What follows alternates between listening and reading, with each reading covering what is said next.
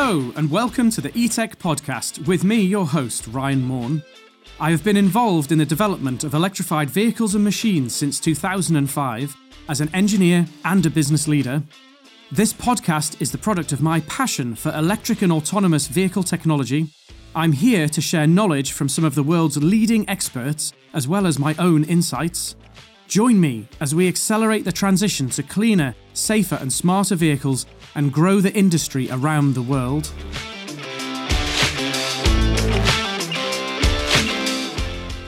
So, for today's show, I'm joined by Tomi Ristimäki, who is uh, the CEO of a really interesting company called Kempower.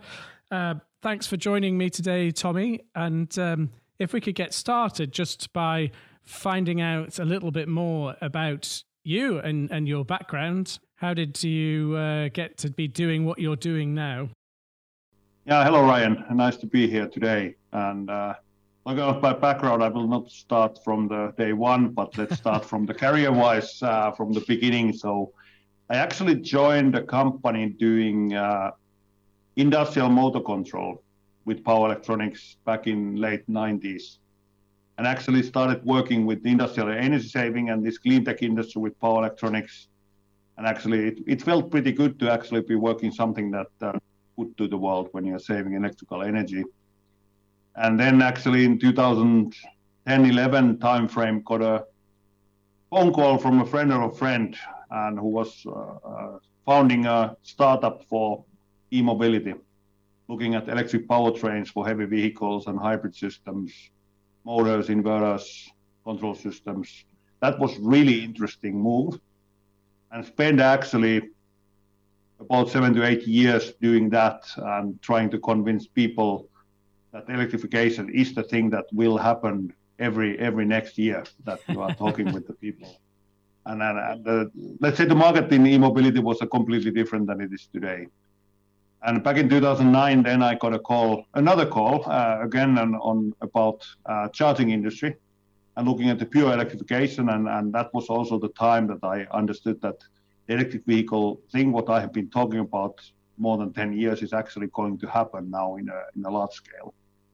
And this kind of a key to actually opening the market is also involves a lot on, on having charging infrastructure manufactured that fits to the market and that was the the kick in, and then the rest of the story is what we see today. And uh, just so um, people, the frame of reference, so you you're from Finland, right? Yeah, yeah, yeah. Correct, correct, correct. Uh, and uh, this is a uh, Finland is kind of the home of industrial power electronics when it comes to the beginning of the industry and, and a lot of background companies working on that it, it's always surprising that a, rel- a relatively small company, very relatively small country, sorry, could, um, you know, there's such a high density of really great engineers and engineering businesses, and and and particularly around electronics and motors. Um, some very famous companies have have uh, come out of of Finland. Um, is there is it you know is it something they put in your uh, breakfast cereal or I, I think it's a country of engineers. So this is, I think we excel in technology, but we suck in marketing. So we probably might have the best system in the world, but uh, we forget to mention that. So that's uh, that's a kind of maybe the sin of the Finns uh, to actually have something great and not to be able to. We are now learning it more to be, be let's say more world conquering mode uh, in, in, in marketing as well. But it, it's typically that the Finn might have the perfect solution and then you just wait for the customers to actually pick it up without even mentioning it to anybody. So maybe that, that that's kind of the, the, the past. But uh, I think it, it's something that uh, in a small country, people have to focus on something. And in Finland, it has been tech and especially industrial tech and power electronics in the past. Yeah, it's uh, well, and and a wonderful uh, a wonderful country as well. Um, the only the only drawback appears to be the the neighbours, but uh... yeah, that, that, that's another another discussion. Yes, correct. That also changes the country a bit to having a uh, let's say different kind of neighbors on the east for the for the whole history of the country. Yeah. So now um, the the business that you're leading now, Kempower. Um, you know, could you give us a background uh, story to Kempower and, and, and, where that company came from? Yes, as a Kempower in the in the current format, let's say the 100% uh, fast charging company uh, is actually a spin-off on on an old family business, which was concentrating in power engineering, power electronics since the 1940s. So this is uh, our, let's say, parent company's main uh, interest has been on the welding industry. But it's about inverters, and they were the first company to make a DC power supply inverter in the 70s. And, and this is kind of uh, the heritage of manufacturing industry and, and the power electronics background of the company gave a good boost actually to concentrate. Uh, Kempower as a charging company was founded in 2018 or on paper 2017, but the actual, let's say, R&D started in 2018. But in, in the category of companies working now in e-mobility, we are kind of belonging to the group that is a spin-off from uh, steady uh, companies and having like a new direction with the technology that was developed with years and years and background and manufacturing background. So that helps a lot when scaling up the company when you have kind of the heritage of the group. And is it um, is it is it a Finnish group or is it outside of Finland? Yeah, it's a Finnish group, group called Kemppi Group, uh, and it's a family Kemppi, and it's a person Martti Kemppi who started manufacturing milk carts somewhere in the 40s, and he needed equipment to get, actually get them together, and he decided I will make my own welding machines because the other machines are not good enough. So that was basically, and then the product ended up being power engineering and uh, and welding and there was other things done like, uh, uh, let's say, making power supplies for the particle accelerator in CERN with the brand Kempower already in the 90s. But let's say in the current format in Kempower is, is a purely charging company. And in that format, and more like a standalone part of the Kemppi Group, it was founded in, in 2008. So you, your your product line now in Kempower is is the um, infrastructure charging hardware. Is that is that how you would describe it? We call it the fast charging. So basically, when it's fast charging and, and it's high power charging, this is something that people cannot have at home. So it's definitely this public side, heavier vehicles. And we have been growing now faster than the industry and, and probably the world's fastest growing uh, DC fast charger manufacturer. Of course, when we look at where we are active today, we started from the Nordics, and today we already gained the kind of like the market leader position in the Nordics, and now expanding in Europe and looking at the other markets as well. So I think uh, the idea what we had and how to change the charging industry uh, from the product point of view and the solution point of view was good because we can see now the customers really appreciating our solution. So, so these are the the the large um, public chargers that you might get in a in a charging park, um, service area kind of thing. Um, and and you mentioned commercial vehicles, so I, I, guess that means supplying directly to to truck operating companies and bus operating companies and that sort of. Yes, yes, and also bus OEMs, truck OEMs, and and basically when uh, when we come into this early market it's also the case that first truck sites are sold, that the trucks and the chargers are sold by the same companies. It's also things what happen in the early market. But yes, very important target for us is the operators of the commercial vehicles because they have their private charging sites. And how we see also this when you separate the home charging, what you do for personal cars, this AC charging, which is like a kind of like a special sockets in a box, to the DC fast charging, which is high power. For large commercial vehicles, even the so-called home charging is DC charging, and that's why it's for us DC charger manufacturers is, really important work with the commercial vehicles.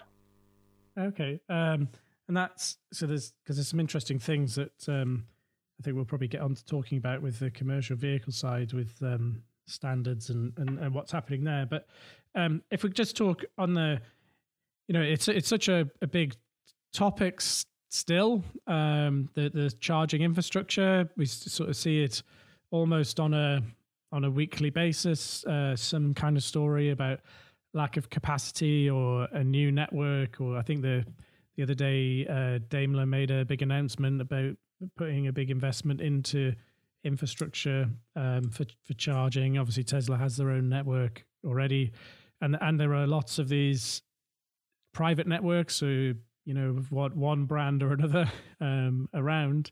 So so those kind of um, those network operators for the public infrastructure would that be your kind of typical customer for the the yeah, that, that's quite typical. And, and you said actually a key word before you called, called charging parks.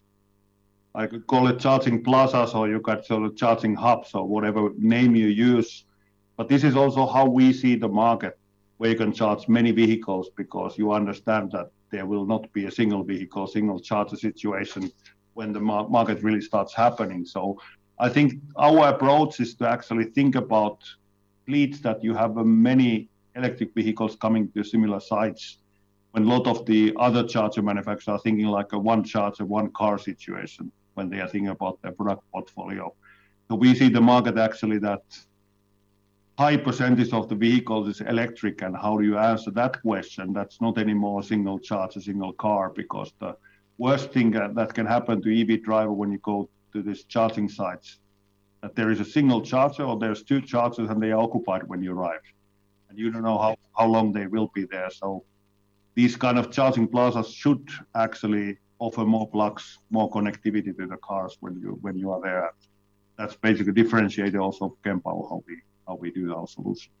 Really feels like the market's gone from a situation where there were lots of charging infrastructure and no cars to use it, and now a lot of cars and not enough infrastructure again. So it's kind of like a wave, and and maybe it, it, does it seem like that um, from your side? Yeah, it exa- exactly sees, and it's also the maybe the biggest reason for the growth we have been seeing in Kempo that we are growing faster than the rest of the charging market. That we kind of saw the situation from the beginning in a point that you have a lot of vehicles charging in the same locations and, and people are more comfortable on going somewhere that you know that you can actually get the car charged and not to wait. And in the early times, you had a single car and then somebody installed a single charger that was a party now you can i can charge my car but once there is 10 cars in the same site uh, wanting to have a lunch at the same gas station and then the situation changes and then the solution must actually answer this question and how do you connect all the cars and so that you can do something else during the time when cars let's say taking the power what is it about your um, your solution that that uh, that facilitates that because I mean it just sort of stepping back slightly in, into the numbers. I mean even if that charger park was 10 150 kilowatt chargers, which I, I know you know obviously now there's it's 350 kilowatts with the, the sort of ultra charging standard but it, let's say 10 150 kilowatt chargers that's a one and a half megawatt um, uh, connection or, or, power consumption required if all 10 are being used at the same time if it's 10 350s, it's, three and a half. And, and that the context, I mean, that's massive. yeah, that, that's massive. And that's exactly the, the problem with this kind of a standalone chargers where you don't have the uh, possibilities to move the power dynamically between the charging outputs. And what we do differently that we actually separate the, the charging hardware and then the charging points. And we can move the power between the points flexibly uh, what we call the dynamics. So n- nice terms in in UK used electron juggling chargers that you are actually moving the actual charging capacity from vehicle to other because there is many cars who are charging. Um, when we look at personal cars, uh, they ask for a lot of power in a certain point of the charging curve, but not throughout the whole time. And also the people who charge very fast, they might leave the car there for, let's say, half an hour too long. And when you have the situation that the, the capacity is fixed and somebody is occupying the spot, there is no way to charge more. The only way you can do is have a massive uh, grid connection, massive amount of, like you said, 10 350 kilowatt chargers or 10 150 kilowatt chargers. We might get a better output of having, let's say, that we install 800 kilowatt of centralized power and then 10 charging outputs and then move the power between those flexibly as the cars need it. So you can live with a smaller grid connection, but the, you can actually get more output uh, because it, it works like the cars work and it works like the people work and not having overcapacity. Okay, yeah, yeah, I, I can see. Uh, interesting. So, and and and upstream.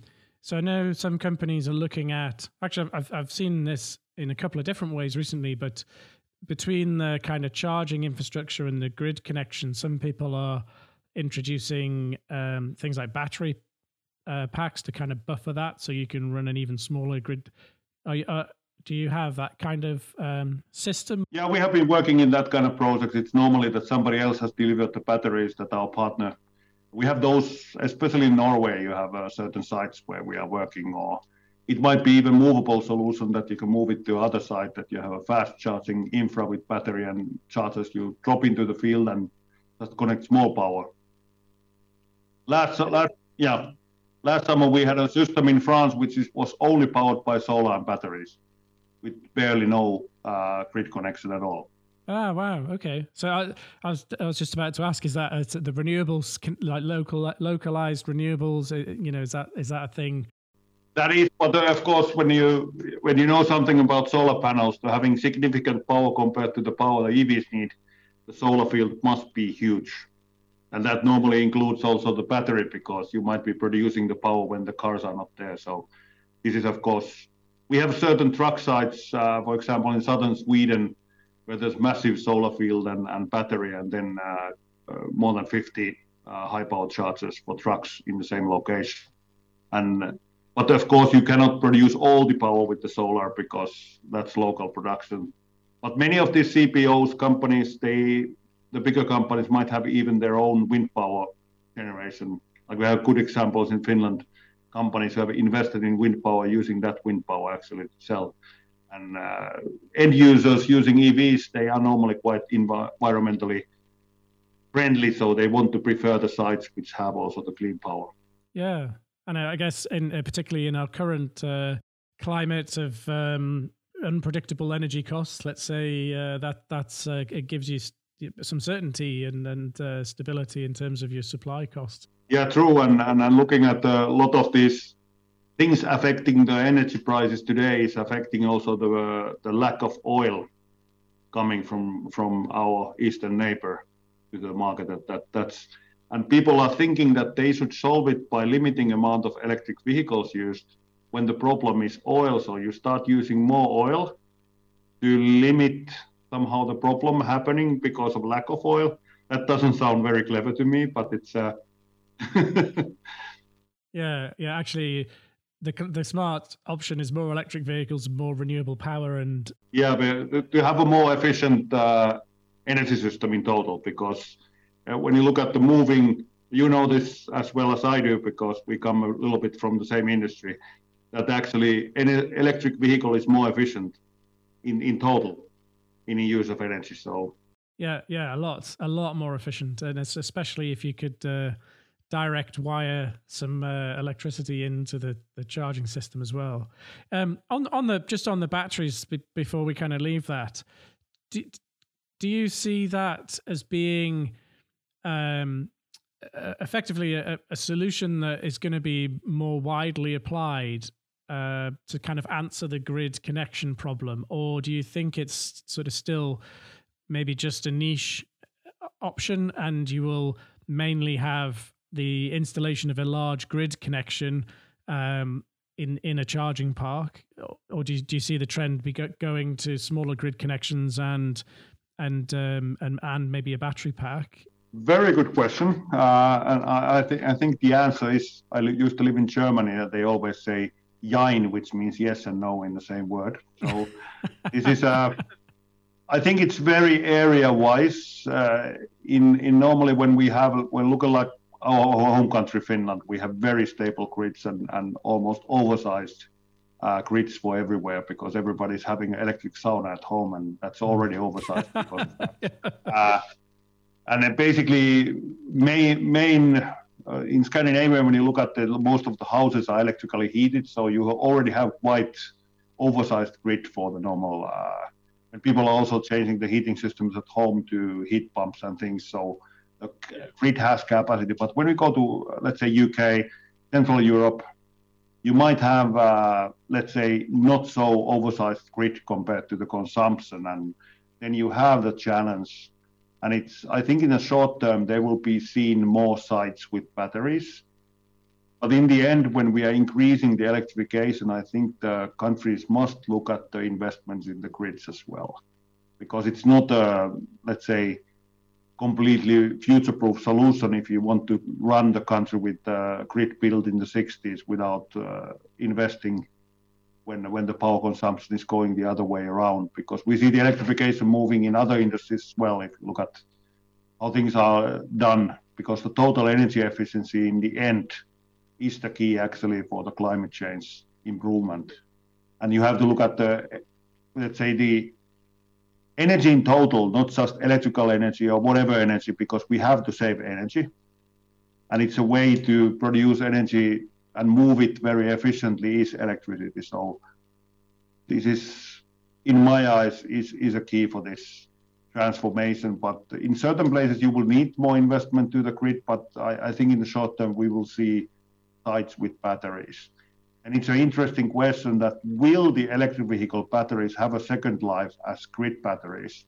Because once they get old, uh, there is still a lot of lifetime left in the batteries because uh, when people don't accept them to be used in the electrical vehicle anymore, there's still 80% capacity left or 70% capacity left that they could be used as, let's say, buffers for the grid. This is something we don't see yet. Yeah, uh, well, a, a good friend of of mine, uh, Matthew Lumsden, who I did a, a, podcast with ages ago, but uh, probably do another one. He he runs a business which is doing exactly that. So second life batteries, um, uh, connected energy, so that they uh, are doing some really good work in that space. And I think that they, are doing really extremely good work because people are thinking that electric vehicle batteries get old in five years, which is not true. I, I, think it's more than 10 years normal lifetimes, and then you could still use them another 10 years in the grid or 15 years. So we don't see the masses of electric batteries yet there because there hasn't been electric vehicles for 10 years. But in within time frame, there will be a lot of batteries. It's true, actually. That's been, a, I think, a challenge uh, that some people have had is that the batteries are not coming for the second life because they're lasting. Yeah, yeah, because yeah, because they last a lot longer than people pre- presume in the in the first place. So yeah. Well, one other application that I, I don't know if, if you've, but I, I keep thinking, well, okay, so the charging parks are these very sort of large um, power consumers, like unusually, typically in the locations that they're in. Um, and if we're putting a battery system in for the the grid connection, but one of the things about I, I'm pretty sure with vehicle charging, there'll be patterns. So you know, it'll be unusual to have people charging at 2 a.m., for example, um, just because the cars aren't on the road. So you, you, you know, when people are traveling, it'll be when the when the charging systems are used. And I, would wondered if there's a, a sort of a, a, possibility that those battery systems could start to play um, like a, a financial role in kind of arbitrage of energy almost. So if the the charge station operator can um, take energy off the grid in an off-peak time um, when when the energy is really cheap because there's no demand, and maybe we're actually having to pay to um, you know turn off generation capacity. So it's sort of costing us money as the energy consumer to not generate energy. So actually, if we put it into something, there's a whole that's a whole other topic, complex uh, sort of how the grid works. But anyway, from a charger operator point of view, if you could take some power and then you know when it's really cheap and put it in a battery and then sell it when it's it's um not so yeah yeah man and, and basically the fast charging energy sold from a fast charger is the best priced electricity you can sell so that makes the all, all the sense in the world I, I think on that point of view. But anyway even if you have battery you have still some connection. You have energy limitation or you have grid limitation and i, I still see a strong point on being able to deliver charging solutions that use the available capacity in the most efficient way and distribute the energy in the most efficient way to, to vehicles that you can maximize the outputs and maximize also the income for charge point operators because you can have more transactions more cars connected so it is exactly the point that you have to get the car connected to get the energy, and then the time is a question of money and, and investment, and, and this is. So we'll we'll leave the batteries. I know that uh, it's it's just sort of in, interesting. It, it is, and, it, the, and the, the increased spot prices in certain time of the day have, have definitely increased the discussions around batteries now.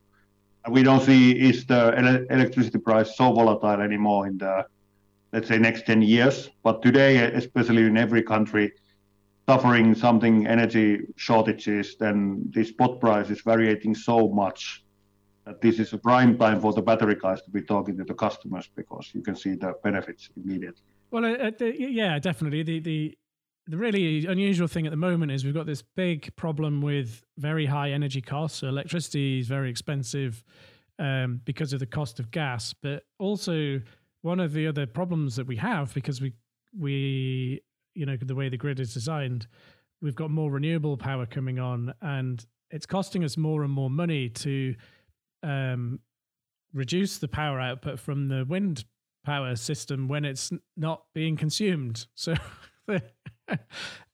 doing something to sort of fill that gap and and use that um, you know the wind doesn't blow during peak electricity time all the time. And, and there's there's all these surpluses in the system which just mopping those up there's a huge opportunity from an environmental perspective and a cost perspective and a system efficiency to... uh, yeah i think if we go a little bit off the topic it's renewable energy actually brings the challenge that you have to have certain kind of energy storages whatever they are if they are batteries or like uh, people in germany are pumping the water back to reservoirs to make hydrogen uh, hydropower doing a better times, or, or you will have a local production of hydrogen and hydrogen power plants, whatever ever the form of energy, but energy storages probably are increasing uh, because of use of renewables, because you are not so much, uh, let's say, you cannot direct uh, production times directly to the needs. So some kind of energy storages are needed.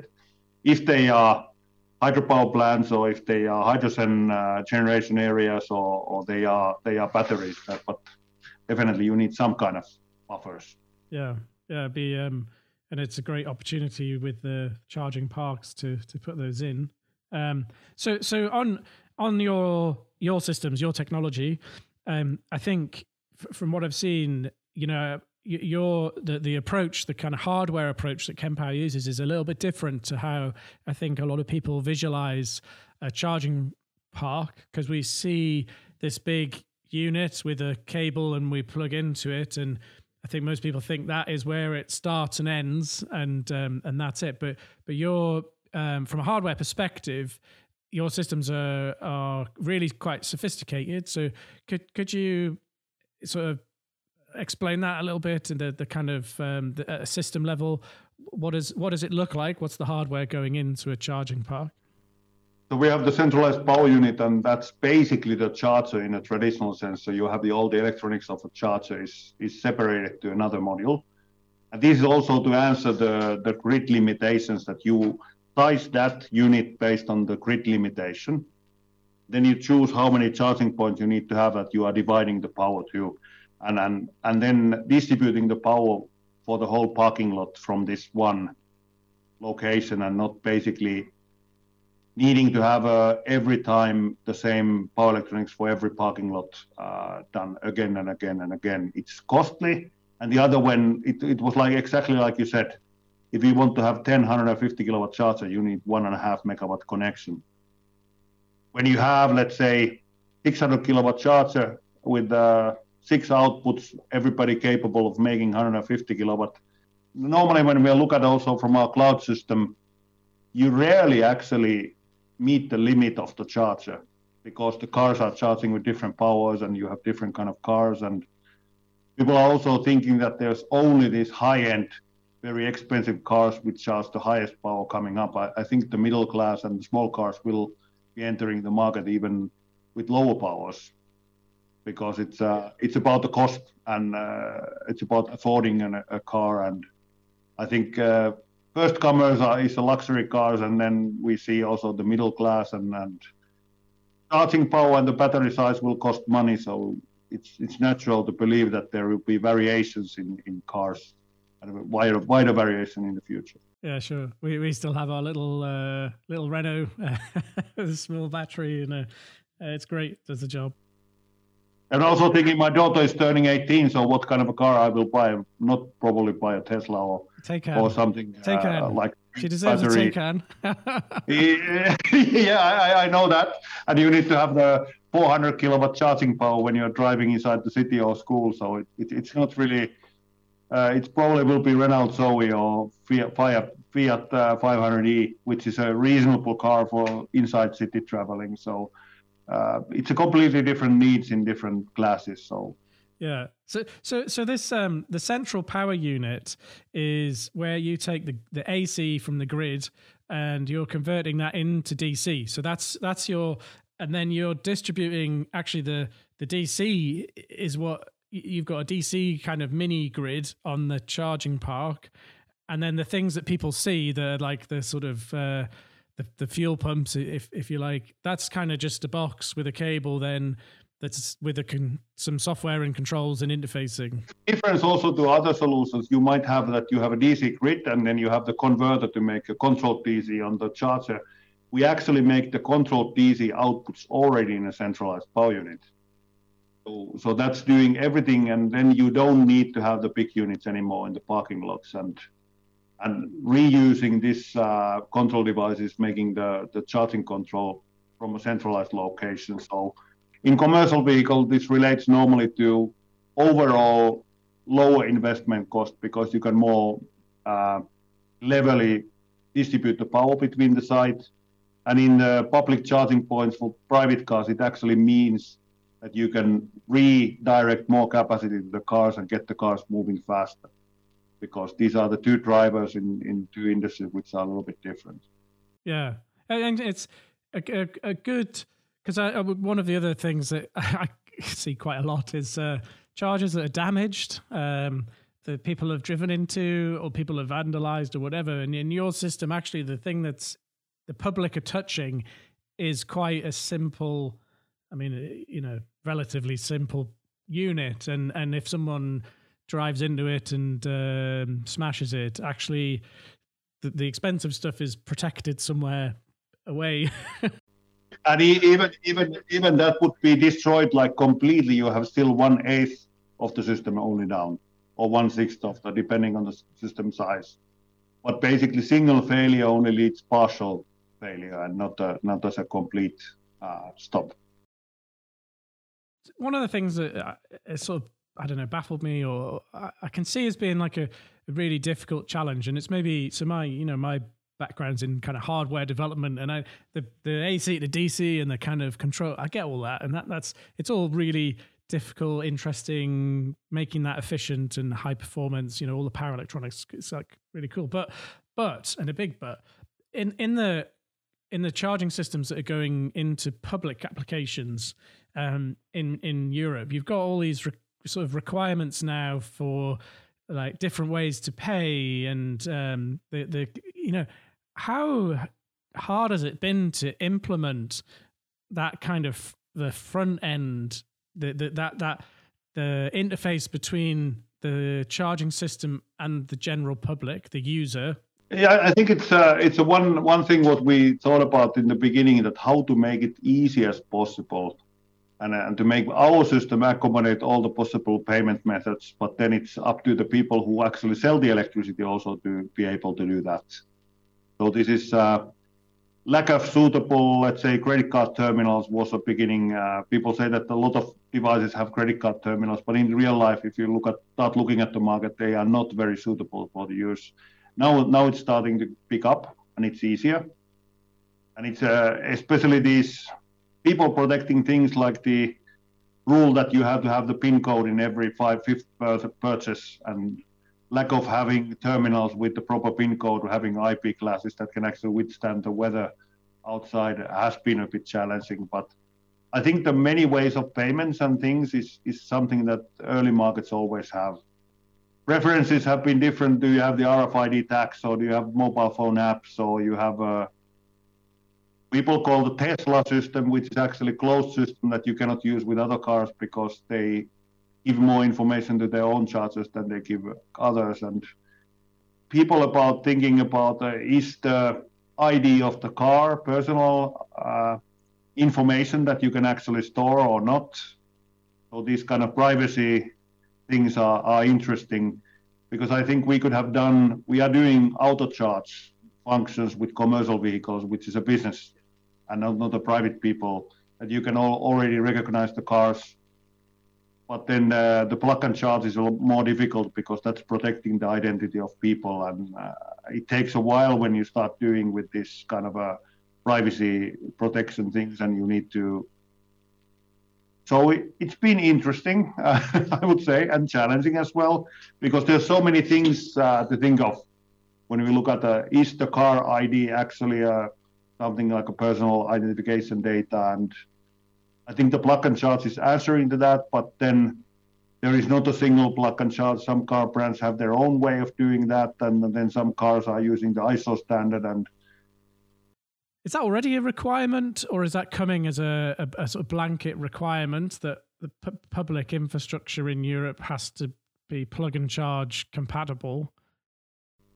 No, I think they are going the other way. I, I think when we're looking at the European, they are think talking about credit cards.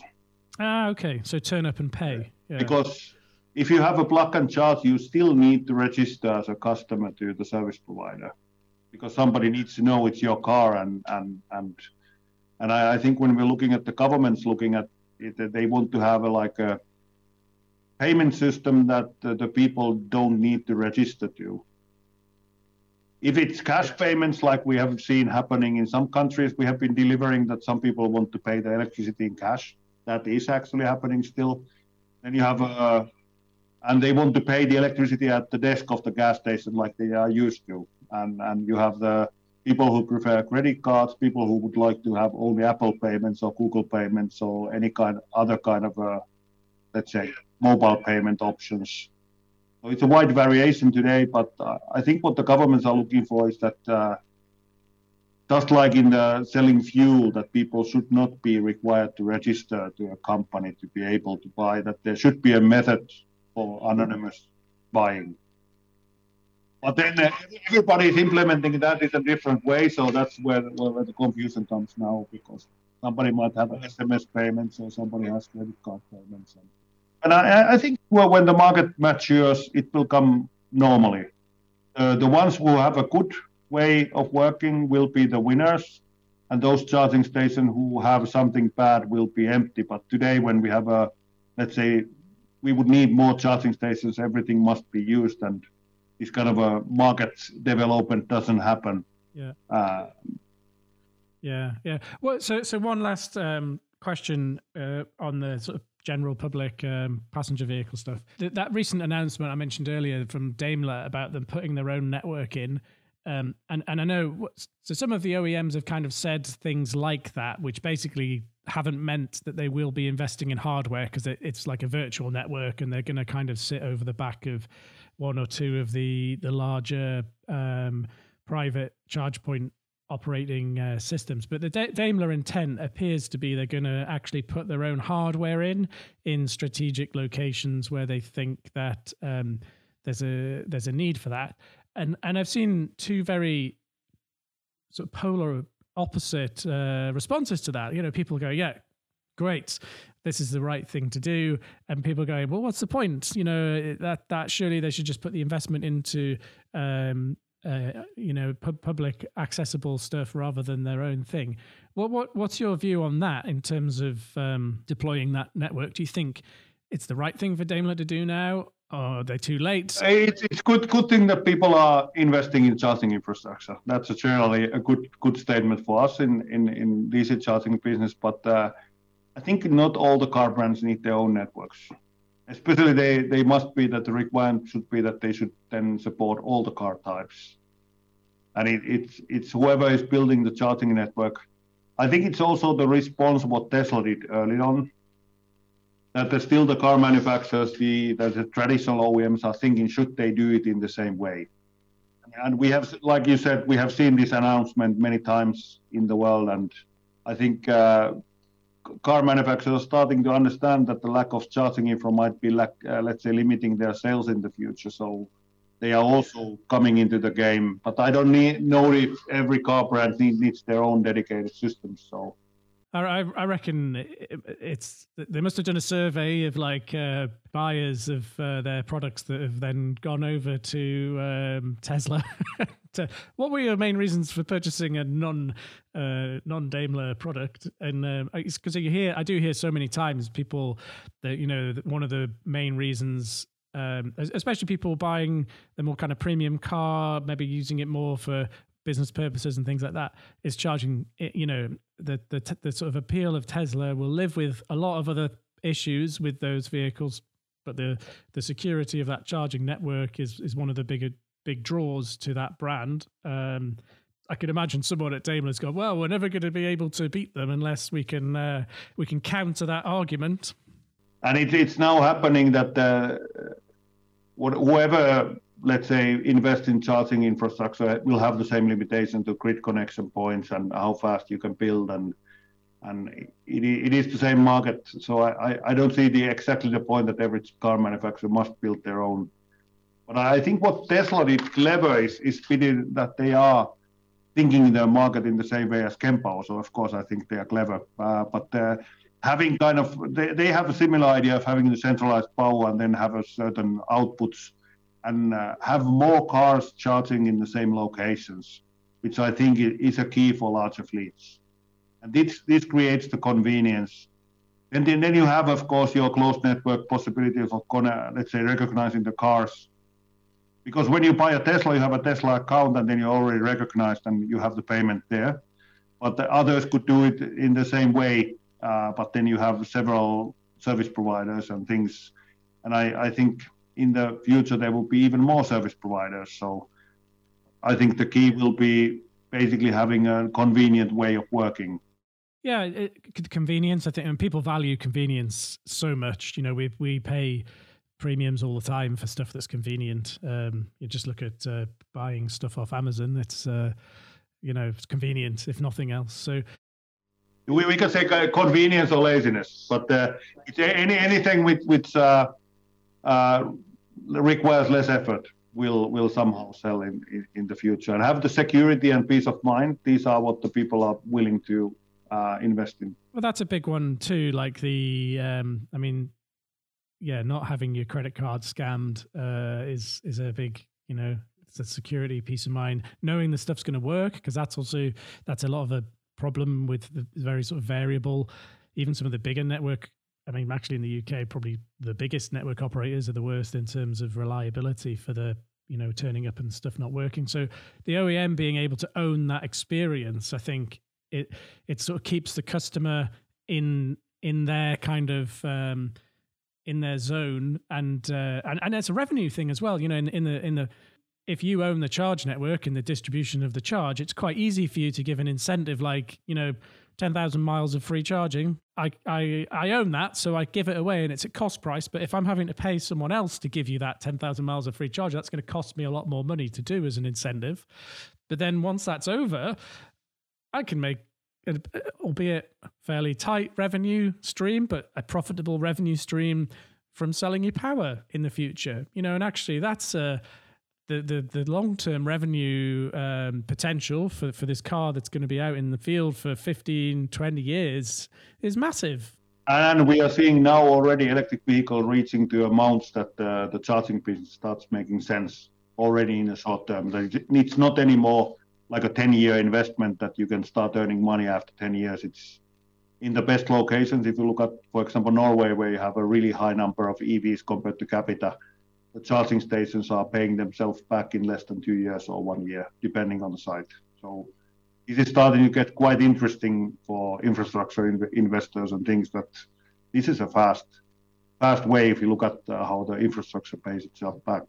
Yeah, well, I would I would think even a, I mean, a conventional fossil fuel petrol station, gas station the investment cost of that wouldn't pay back in such a short time. And think by the time you've buried all the tanks in the ground and built, uh, you know, and all the permitting and stuff. So that's a it's a really good um, that's a really good point that that uh, that investment case is uh, is is starting to to get there. That's good. That's and obviously the money will follow the money in in in terms of then adding capacity. Yeah, yeah, yeah. Of course, there is the only only thing that uh, the charging stations with this kind of a normal market marketplace will pop up in the place where you have a lot of EVs.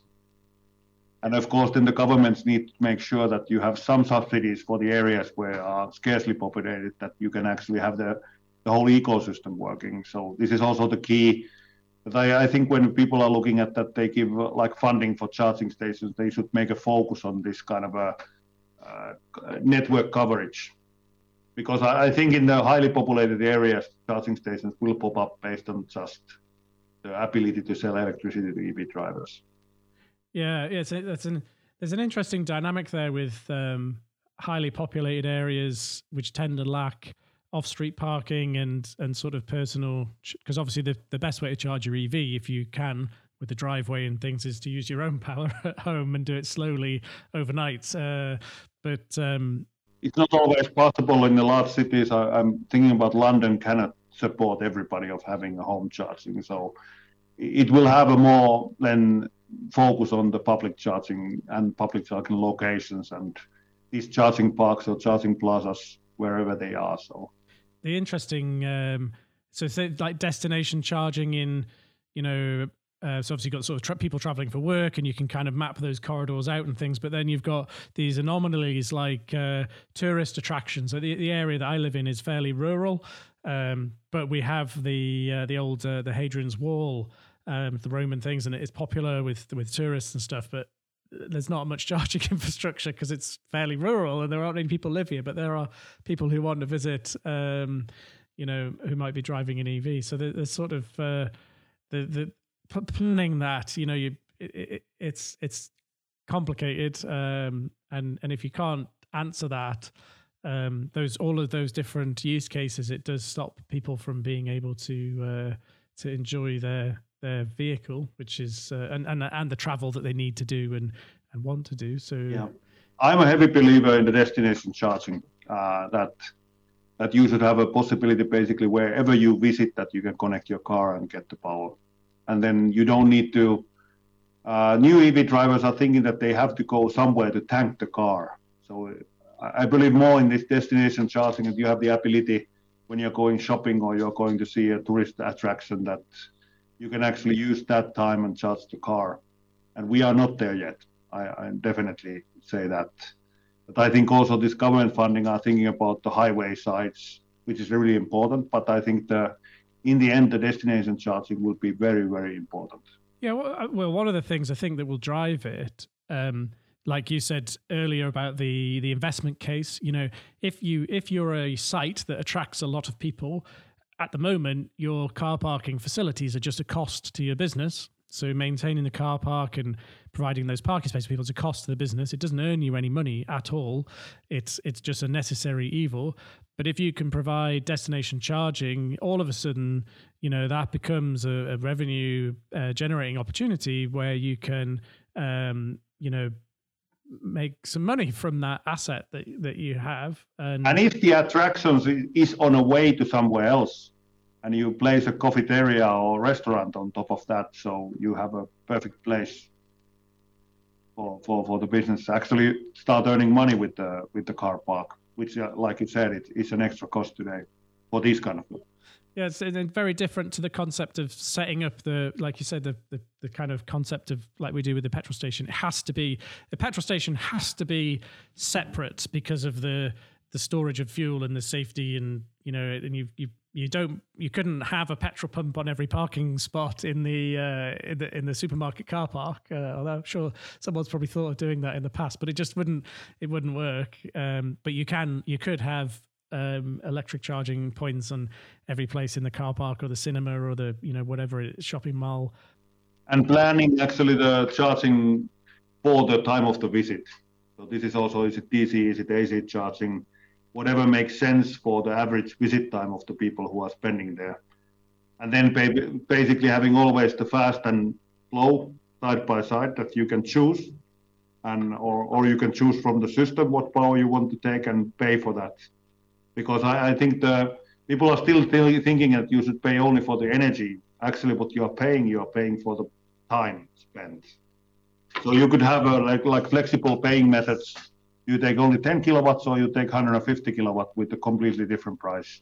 But the device could be the same. That's at least what we could do today. So well, and uh, I mean, actually, so, so plugging your technology or your product, but your that your approach to that, how you design your systems, actually, that allows much more you know you, you you could have fast charging points distributed because they're not the reason why you wouldn't do that with a, a conventional system is because the fast charging units are a very big and ugly but b, b uh, really expensive um, because they've got all the electronics but if it was just a vend point and the, the that maybe you could have it so the the electronics the central unit served a lot more vend points because you knew they weren't going to be used um, all that often you, you know um, yeah, it, it would be possible to do that. That's that's.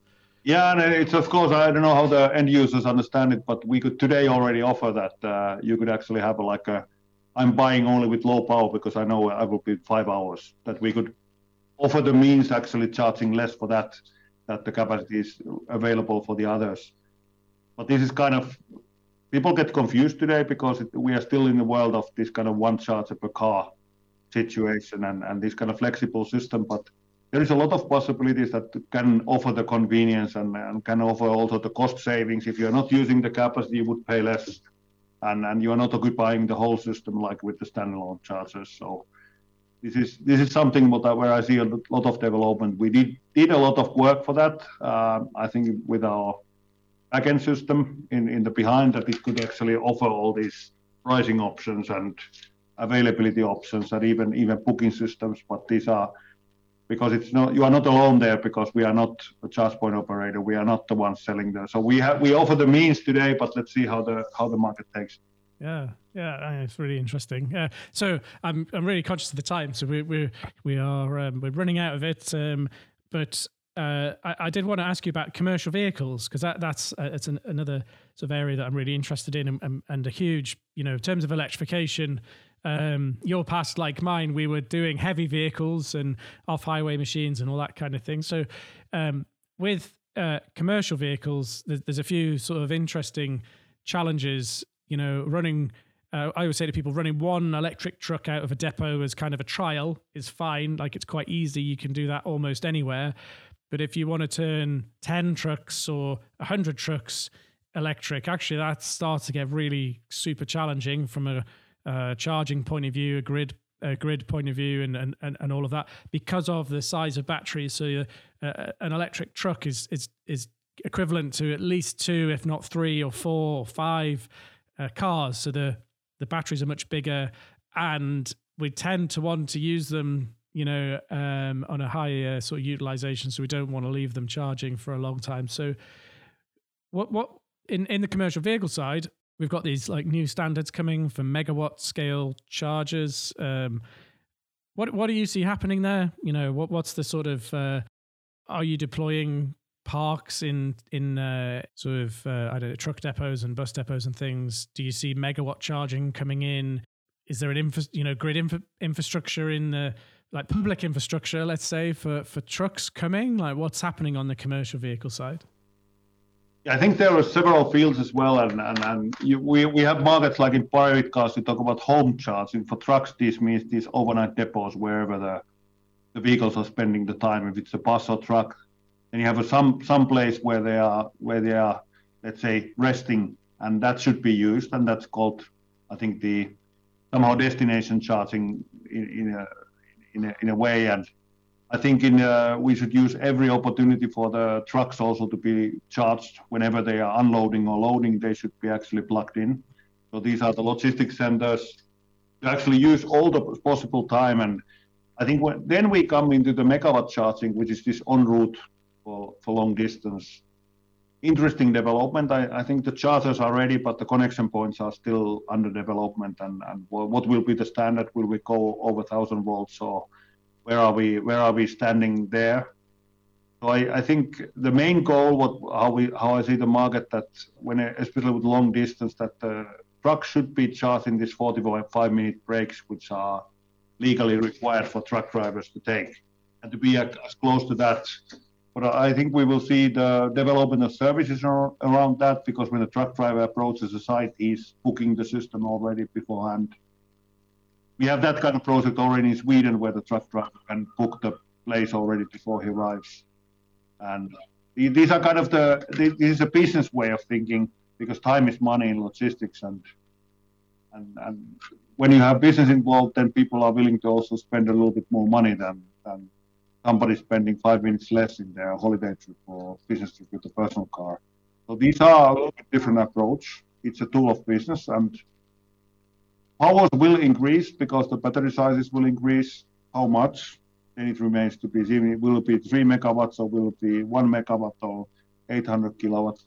But not all charging for trucks will be megawatt charging. There's a lot of this overnight. You have the logistic center opportunity charging spots. So for us uh, in DC fast charging manufacturing, we see this as a huge opportunity because many of these heavy vehicles, even the flow charging might be 50 kilowatt or 150 kilowatt DC charging, which is completely different than in personal cars. Home charging is AC charging, is out of the scope of Kempower. But for us, the trucks, we have then the 100% of the interest on this market. Well, yeah, because you, you, actually you see um, so a lot of the, the truck OEMs that are coming to market now with battery electric uh, distribution trucks, the onboard charger is like normally about 22 kilowatts. Um, where a typical passenger car would be seven kilowatts or less. So, but it, the 22 kilowatt charger is a really expensive bit of hardware that they're fitting to the truck, and they're doing that. You know, if you if you're doing that to every truck, it's not all that efficient. Um, or, or you might want to do actually three of them in every truck to have three plugs, uh, or or something to actually get some reasonable power even the 22 kilowatt for heavy truck or even lighter truck is, is quite quite quite low power. Well, this is it. It's low power, but it's a really it's still because it's on board, so it's got to be really compact and light, and you know, but it's going to be several kilos still, and and you know maybe a couple of thousand euros. It's an expensive um, bit of hardware. I I think as as the commercial vehicle market matures, what we'll see is they will get rid of those. Um, maybe go to a low power onboard or, or even no onboard charger.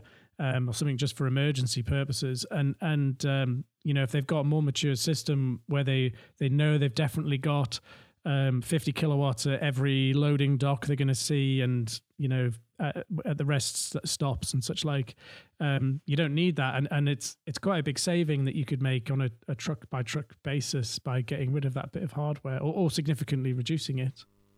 But if we step into, the, into that way, actually the onboard charger in personal car has even higher percentage of the total cost of uh, of a vehicle. So there's also long-term discussions. People are thinking should you have a, like a portable DC chargers also for that for small power to get rid of these onboard chargers because they are creating a cost in every vehicle. But uh, as a trend, I, see maybe the this personal car charging. You don't see anymore many 22 kilowatts maybe Renault Zoe being the last one standing and it's going to 11 or it's going less. Is it a single phase or two phase? But yeah.